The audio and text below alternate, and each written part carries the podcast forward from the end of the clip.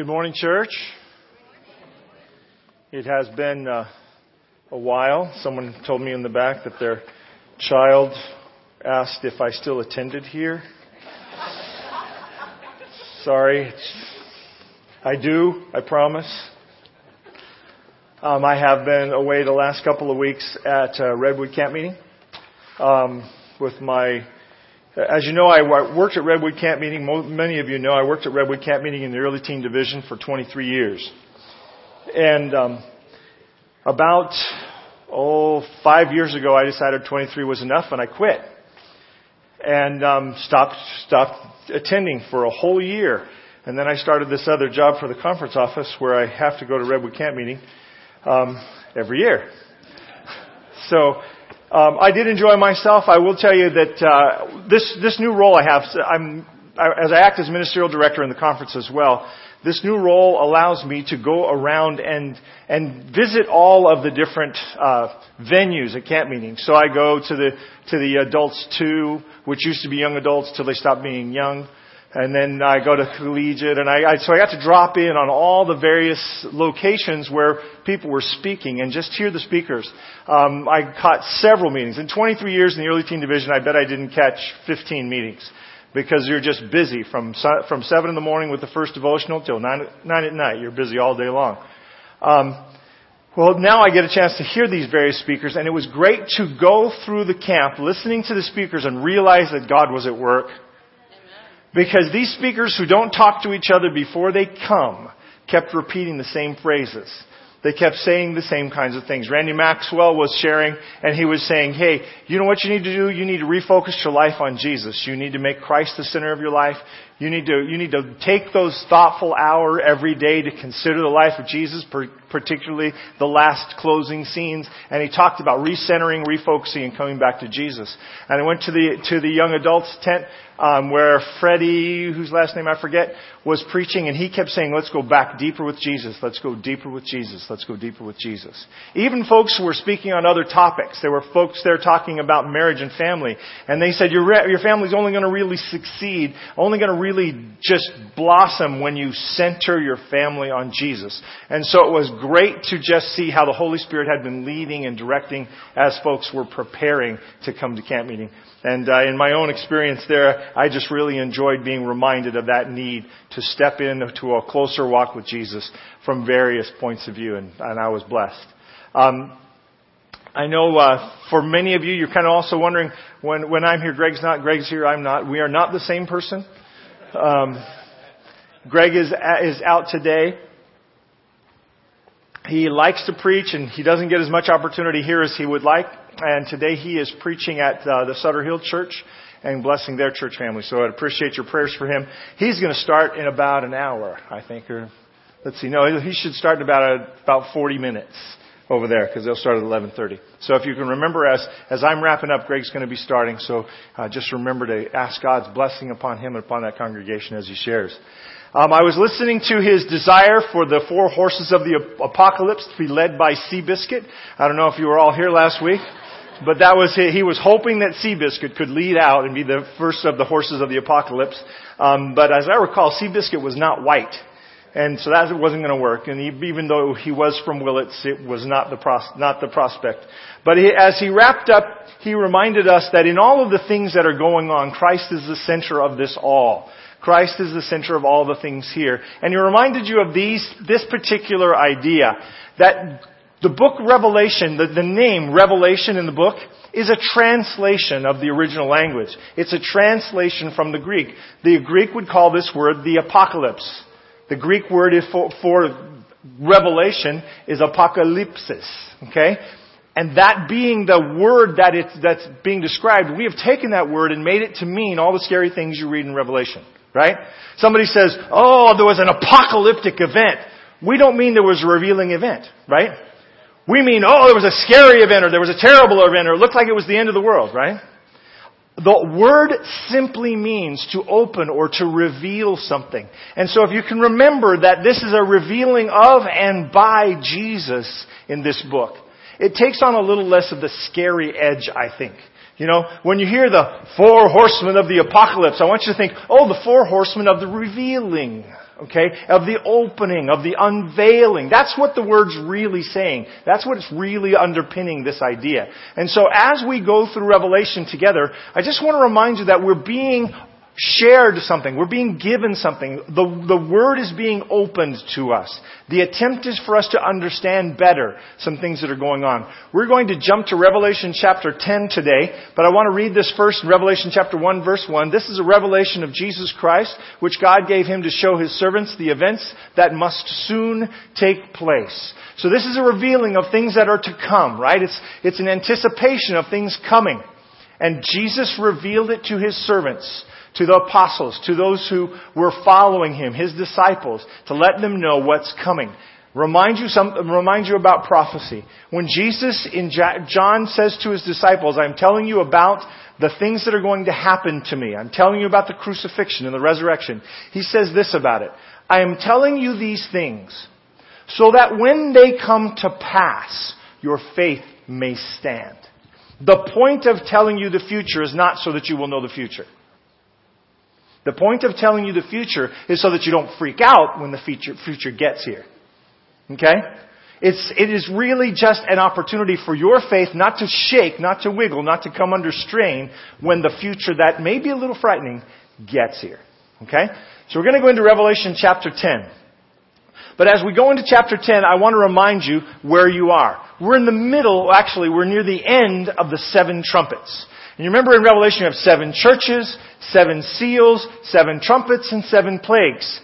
It seems to be a little bit of a theme that things roll out in sevens.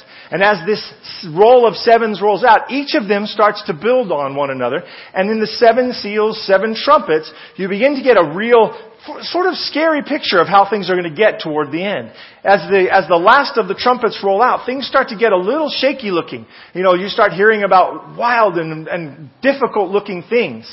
But in the midst of that, as things get really intense, moving into that sixth, so think of it as it's growing in intensity, it's growing in intensity, it's growing in intensity, and you get to the sixth, whether it's the sixth seal, or the sixth plague, or the sixth trumpet. You get to that sixth one, and it's sort of peaking in the intensity. Every time, Jesus breaks in. Every time there's a break in the action, Christ steps into it and he begins to give you a little bit of a break. In the middle of that intensity of your life, Jesus steps in. Is that not true? When things are going really hard, if you put your ear to the, to the heavens, you'll hear the Lord step in. Over and over again, I've had people tell me, I was in this moment and things were going really bad and things were really scary and, and I had this, this calm or this, this word was spoken to me or I read this passage of scripture or I heard this song on the radio. Over and over again, Christ steps into those difficult passages of our lives and tries to provide us with a breather. So I want you to think of chapters 10 and 11, or 10 and the beginning of 11 as a breather. Here's Jesus stepping into the trumpets. It's getting louder and more intense and these trumpets are, and they're getting really loud and the last sixth one is just blasting. And Jesus says, alright, intermission. Go out into the lobby, talk to your friends, mill around, and we'll finish this concert in a minute. That's what this is. It's that break. Um, how many of you remember the first time you had sweet and sour sauce? I remember. Third grade, I was nine years old, Mrs. Saad's class. We were visiting Chinatown. I had never had Chinese food before. Tells you, you know, my background, we had meat, we were meat and potatoes people. Okay? Chinese food has meat and rice, we didn't do rice. Okay? So I remember going to the, this Chinese restaurant with all the other third graders in our class. There were about 35 of us. And I had my buddy, because you had to have a buddy. You had to sit at the table with your buddy, ride the elevators with your buddy, go to the store with your buddy, cross the street with your buddy, and you were to hold hands at all times when you were out in public. So I could, we, we didn't have to hold hands when we sat at the table, but you had to sit together. So I was there with my buddy. Okay? And we got to order our own food, which was way cool. I was nine. They, they said, you can order what you want. Now, I'm pretty sure that they gave us like three items to choose from. Okay? And I ordered sweet and sour. I guess I can tell you, I ordered sweet and sour pork.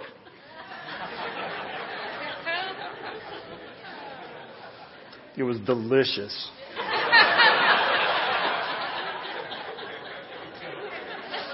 I had never had that flavor before. I had never experienced that combination, that odd, it's sweet, but it's a little sour. It has both things going on at the same time, and there's onions and peppers and all this stuff in it. It was great. I loved it, but it was the first experience. It's weird how little things like that will stick out in your mind. I can remember the red, gold, wild dragon things on the wall, and sweet and sour sauce the first time. This is the experience in chapter 10 where the Bible describes the sweet and sour, sweet and bitter moment that is going to happen to John. John's going to have that experience. As the story starts out, he says, I saw still another mighty angel. You know what I like about this, this line? Still. You know what it says? John is saying, I've seen a lot of stuff by now. I got, to, and here's another one. Here's a, here's still another mighty, mighty angel coming down from heaven clothed with a cloud. Now get this thing. Get some of the pieces here. He's clothed with a cloud. Hmm. Who arrives in a cloud? Jesus does. And a rainbow was on his head. Now you remember going back, Pastor Greg kind of went into that, that scene in Revelation chapter 5, 6, and 7, where you're looking into the throne room of God. You remember what's in the throne room of God? A green rainbow. Green rainbow. Rainbows on his head. His face was like the sun. Direct quote from chapter 1. His face was shining like the sun, and his feet were like pillars of fire. I couldn't find this anywhere else, but that burnished bronze as it's come from the furnace is what's described as his feet in chapter 1. What you're looking at here is a symbolic representation of Jesus, the person carrying the message, the person who steps in after the sixth trumpet blows is Jesus himself. He steps in in his glorified frame. He steps in with all the representations of his glory. Remember that coming in a cloud is to redeem the people, to take them away, to rescue them from, from the, the mess that is our earth. That rainbow over his head, that rainbow is the sign of the covenant of mercy. Remember? That rainbow is the sign of a covenant of his mercy. That brightness, that shining, that effervescence that is Jesus as he shares the light of the world and is the light of the world. Think of the things that are being portrayed here. This is a glorified Jesus being sent to his people with a message. He arrives. The cloud symbolic of the second coming, the rainbow symbolic of the covenant of mercy, a face like the sun from chapter 1, and feet like fire, I believe this is also from chapter 1. He had a little book. What is the status of the book? He has a little book and it's open. He has a little book and it's open in his hand. Now, in reality, at that point, it's a scroll, okay? He has a little scroll that is open, but since in modern English you don't use a lot of scrolls, it's a book. And he set his right foot on the sea and his left foot on the land. He's claiming the entirety of the place. He has, he claims the sea, he claims the land. They're all his. He stands on them all. His left foot on the land, and he cried with a loud voice as a lion's roar. Have you ever heard a lion roar? It's deafening. Brenda and I were in the Chicago Zoo in the, in the cat house, and yes, that is the name, when they were ready to do feeding.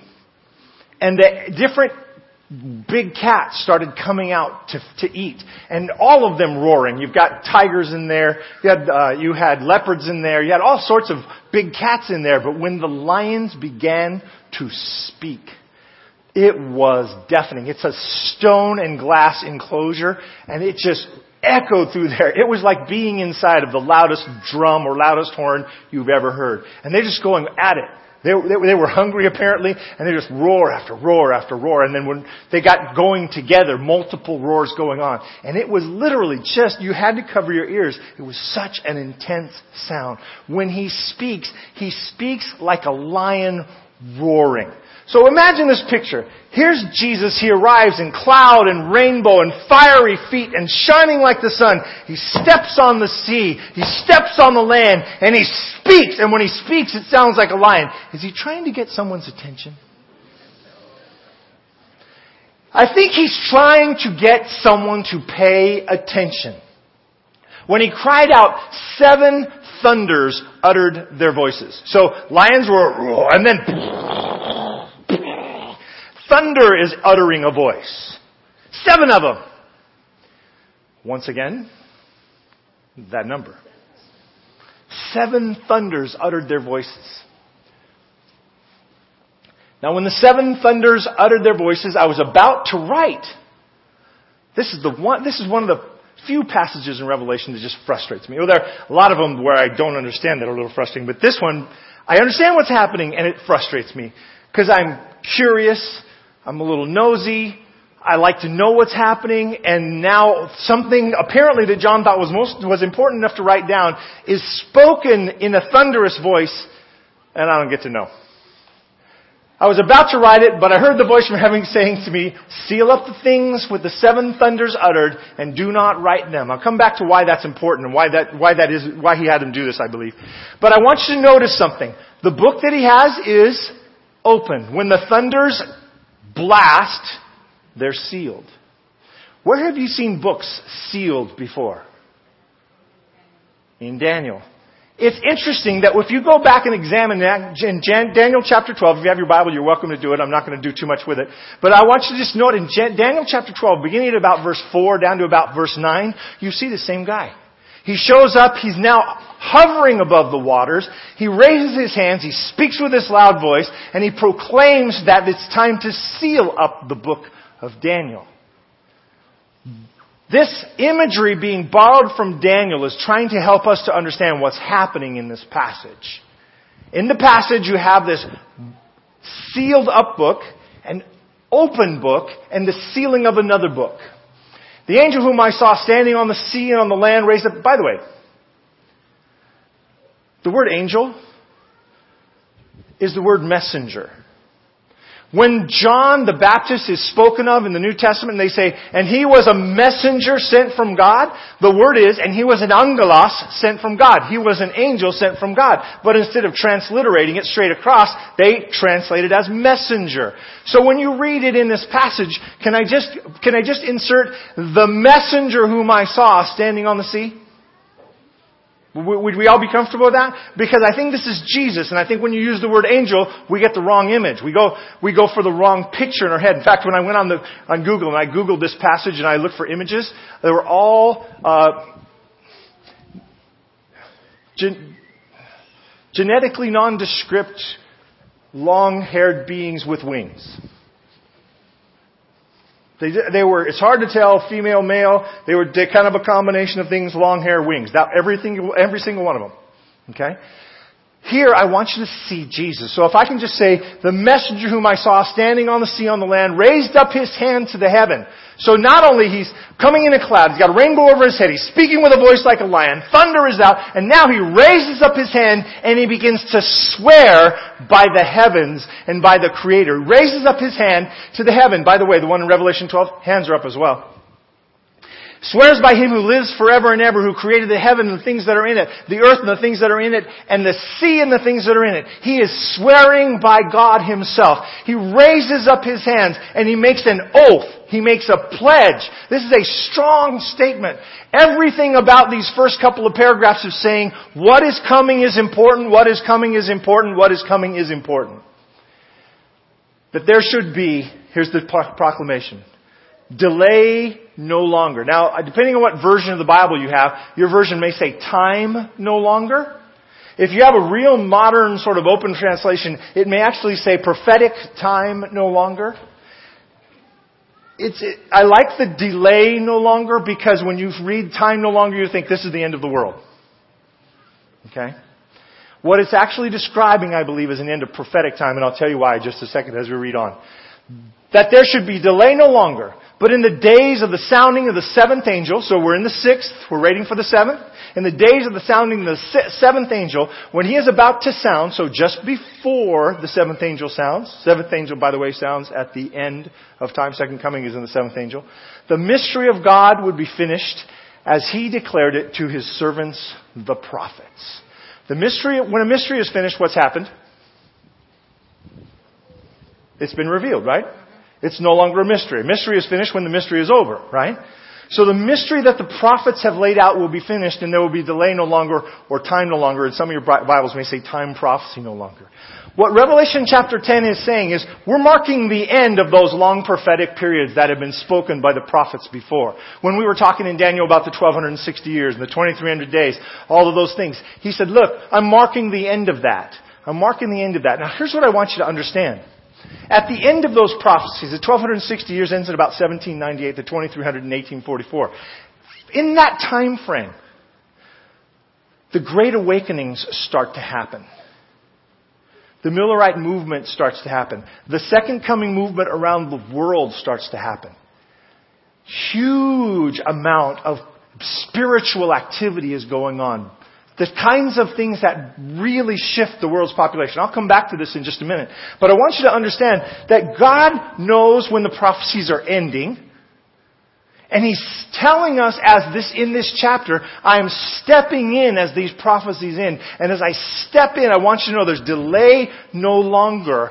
Things that are unrolling are in my hands. The mysteries that are being told or being understood are in my hands. I am revealing them. As the open book in his hand, I believe is the book of Daniel, and I'll carry you forward on that. Delay of time no longer. It has to do with the prophets, and it happens in the time just before the seventh trumpet is going to sound. Then he says, I love this. Prophets get to do the weirdest things. The voice which I heard from heaven spoke to me again and said, Go take the little book which is open in the hand of the angel who stands on the sea and the earth. Now, think about this. When you look at this, this being who's standing there on the sea, who speaks like a roaring lion, who has clouds enshrouding him, rainbows over his head, his face shines like the sun, and his feet look like they're on fire. And the, and the angel who's talking to you says, Oh yeah, go take the book. We read these things and it's like, oh yeah, of course you would do that. No, you wouldn't. We would have, do what? Go get the book. Go get the book. Take the book from the guy up there. You want me to go take the book out of his hand? So John does. Being an obedient prophet, I went to the angel, I said to him, give me the little book. And he said, take it and eat it. You know, God tells Jeremiah this. the, prophets, the prophets are told in several places to eat books. I don't think they, you know, they're chewing on the corners of some hardbound book somewhere.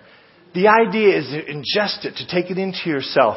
But I just love the imagery. He says, go see that really big, giant, thunder, lightning, God-like creator out there and take the book. And he goes, okay. Gonna have the book? Yep. Eat it. so he says, it will be, it will be to, uh, it will be bitter to your stomach, but it will be sweet as honey in your mouth. I took the book out of the angel's hand and I ate it. Does any of this seem unusual to you? Let the scriptures speak for what they say. Let them, let them make you smile once in a while. Make them, let them make you quizzical. You know, strain your face once in a while and go, that's weird. It's okay. God will not strike you for lightning for thinking something like that is odd. Okay? It's a little odd. He says, I took the book and I ate it. It was sweet as honey in my mouth, but when I had eaten it, my stomach became bitter. And he said to me, you must prophesy again about many peoples, nations, tongues and kings. That's really how the book, how it wraps up. Eat the book. It's, it's sweet. I ate it and it was bitter in my stomach. So big, strong pronouncement. Here's the pronouncement. He arrives in all of his glory. One foot on the sea, one foot on the land. He speaks with thunder and, and, and a voice like a lion. And the story is, delay no longer. Prophets' mysteries are revealed. Eat this book. So you got it? Here's what's happening though in the time frame. When those prophecies start rolling out at the end in 1798 and on into the middle 1800s, what's going on in the world is spectacular. Those great awakenings bring millions of people into the church. Millions. Christianity grows by millions in a matter of a couple decades. At a time when there were not but about a billion and a half people on the planet. Massive growth in the church.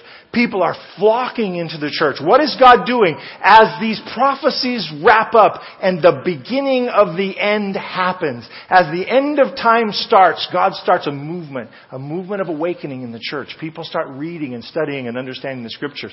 We know a little bit about this experience. We know what, we know that in these, in these time prophecies, at this moment, crazy things are happening around the world. The 1260 day prophecy, the Great Awakening happens. Daniel is believed to be predicting the end of the world. Now, Daniel is believed to be predicting the end of the world by William Miller. You know that guy? Heard of that guy? Founder of the Millerite movement, out of which grows the Seventh day Adventist Church. But I want you to understand, Miller's not alone. This guy, Joseph Wolff, is phenomenal. You should read his story sometime. This guy is a missionary to the Jews and Muslims. He's sent by a guy named Henry Drummond, whose name will come up in a minute. He goes off to the Middle East. He goes as far as Pakistan and India. He travels into Africa. He's all over and all around the Middle East in this time frame from about 1820 to the 1850s, he's there. He's predicting Jesus is going to come according to his study of Daniel chapter 8 verse 14 in 1847. And when he was asked, what will you do if Jesus doesn't come in 1847? He simply said, I'll admit that I was wrong and move on. But what he did as a missionary to Jews and Muslims was he would go in and he would share Isaiah 52 with Jewish people. And then he would start to talk to them about the prophets and the prophecies. And he would say, look, this messianic thing that's in Isaiah seems to be related most to Jesus. And he would take them into the 2300 days and to the 490 uh, years. And he would say, look, here's Jesus. Here's the end. Here's the Messiah. Oh. Manuel Lacunza is a Chilean priest who starts writing about the second coming in 1820, becomes so enamored with his study of it, his understanding of, of Daniel chapter 8, he begins to believe that Jesus is coming and writes this volume on the second coming, which uh, is very much in line with a lot of what you understand about the second coming today. Written back starting in 1820. Henry Drummond, as I mentioned before, Edward Irving, Hugh McNeile, child preachers of Sweden, Daniel Wilson, an Episcopal, Episcopal bishop in Calcutta, Thomas Playford in Adelaide, Australia, and many, many more that we keep wandering into and discovering. People we didn't even know about. There was a Buddhist monk predicting the second coming of Jesus at this time. There were Muslim imams preaching the second coming of Jesus at this time. Crazy stuff happening around the world. What's going on? As these prophecies wrap up, Jesus is stepping in and saying, look, with great authority, the movement is going forward. As Daniel's book is opened, it will be a sweet experience. And the people who are preparing for Jesus to come at that moment speak just that way. In the anticipation of Jesus, they were excited. It was so sweet, so great. They were so connected. You know what I believe the thunderings were? I believe that what those seven thunders spoke were the events that he wasn't actually coming. And the reason it had to be sealed up was because if he said, You're going to believe he's coming, but he's not actually coming, no one would have preached it. And as crazy as it may sound, the preaching of the wrong thing affected so many millions of people to follow Christ that it was the right thing to do. And you and I can have a long discussion about that later.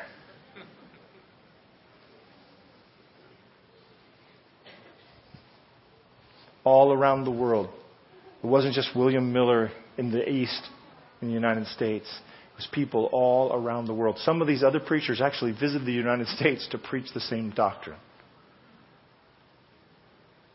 God was awakening people to Daniel Daniel 2, Daniel 7, Daniel 8, Daniel 9. And as he awakened them to understanding in that book, the things they shared kept they kept understanding. Hey, this 1260 day prophecy is ending. It ended like in 1798. Something must be going on. This this 2300 day prophecy seems to be ending somewhere in the mid 1800s. Something must be going on, and they began to get excited about studying and understanding and discovering Jesus. And millions of people chose to follow Christ during that period. So, what is Jesus revealing? The end of prophetic timelines. The end of the prophetic timelines mark the beginning of the end of time. It doesn't mark the end of time, the beginning of the end, the last days. The people of God are called to keep telling of his coming. What's the last thing in the passage? Prophesy again. Don't give up speaking about Jesus. Don't give up speaking about what's coming. Don't stop. Prophesy again. Keep talking about the coming of Christ. Because it will happen. And that in disappoint, disappointing moments, he stands in all his authority with his people. Amen. That picture is the most, one of the most grand, authoritative pictures of Christ in all of the scriptures. And he says, I stand with my people in these disappointing, difficult moments.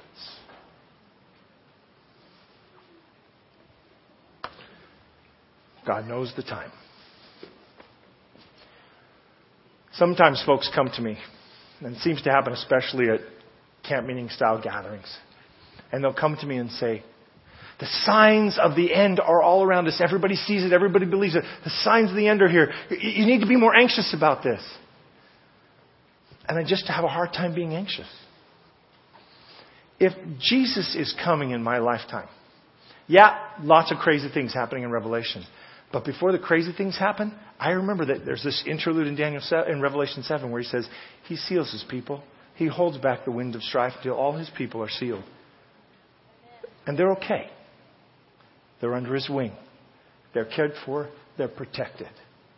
When people are really anxious about the second coming, the question I have for you, and maybe you're getting a little anxious today, the question I have for you is how big is your God? Is he able to take care of you no matter what comes, yeah. then you can rest in Him. The significance of the end of time is not that you know all the details of what's happening, it's that you know who's coming. That you have a relationship with Jesus. I keep reading it over and over and over again in the scriptures. And over and over again it says, man, the standard is up here for your behavior. And you know you're not measuring up, so fall on Jesus. He is the author and the finisher of our faith. He is the one whose righteousness is our covering, whose grace is our gift, and whose hand holds ours through whatever comes. I, would, I don't want you to be afraid of the coming of Jesus. The most glorious event in the history of mankind is the end of all things on the planet that relate to sin. Let's not be afraid of that. Let's, let's be sweet and joyous and excited about that. And know that if your hand is in His hand, you're okay. As a little kid, and it's played out all the time, you get the opportunity to go on rides at the fair. You know, you know the rides. The ride when I was a little kid that scared me the most was the Ferris wheel because it went really high and it shook when you were up there. The only way I would get on a Ferris wheel until I was a teenager and I had to do it for pride's sake, when I was a little kid, was with my mother's hand in my hand. She would pay, we would walk up the little steps, and the thing would come around. And people would get on, and people would get on, and then it would come our turn, and I'm holding on, and we would go, and we'd sit down.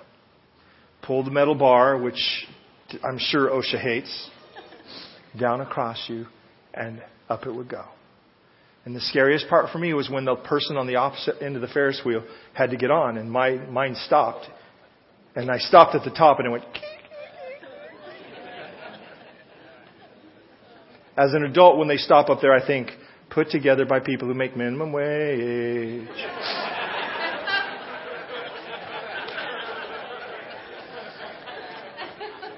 I really hope that the Ferris wheel builder makes good money.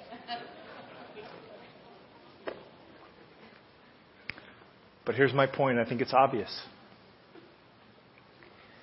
If you know the authority of the man who comes in a cloud with a rainbow over his head, whose face shines like the sun, whose voice speaks like that of a lion, who stands astride the sea and the land, who raises his hand and makes this proclamation if you are sure of his authority,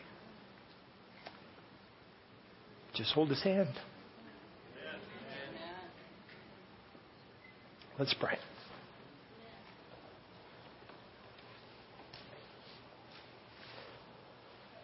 Father God, first thank you that we don't blow through the trumpets and the seals and the plagues all at once. That every time it gets really hairy, you stop and you give us a window into your heart. And we get a glimpse of what you're like.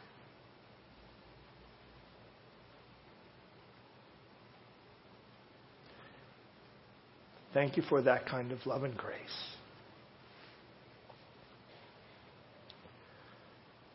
Father, this morning, as we begin to tiptoe into Revelation, I pray for courage. Courage built on who we know courage built on your greatness and your authority, on your sacrifice and in your promise. In Jesus' name, amen.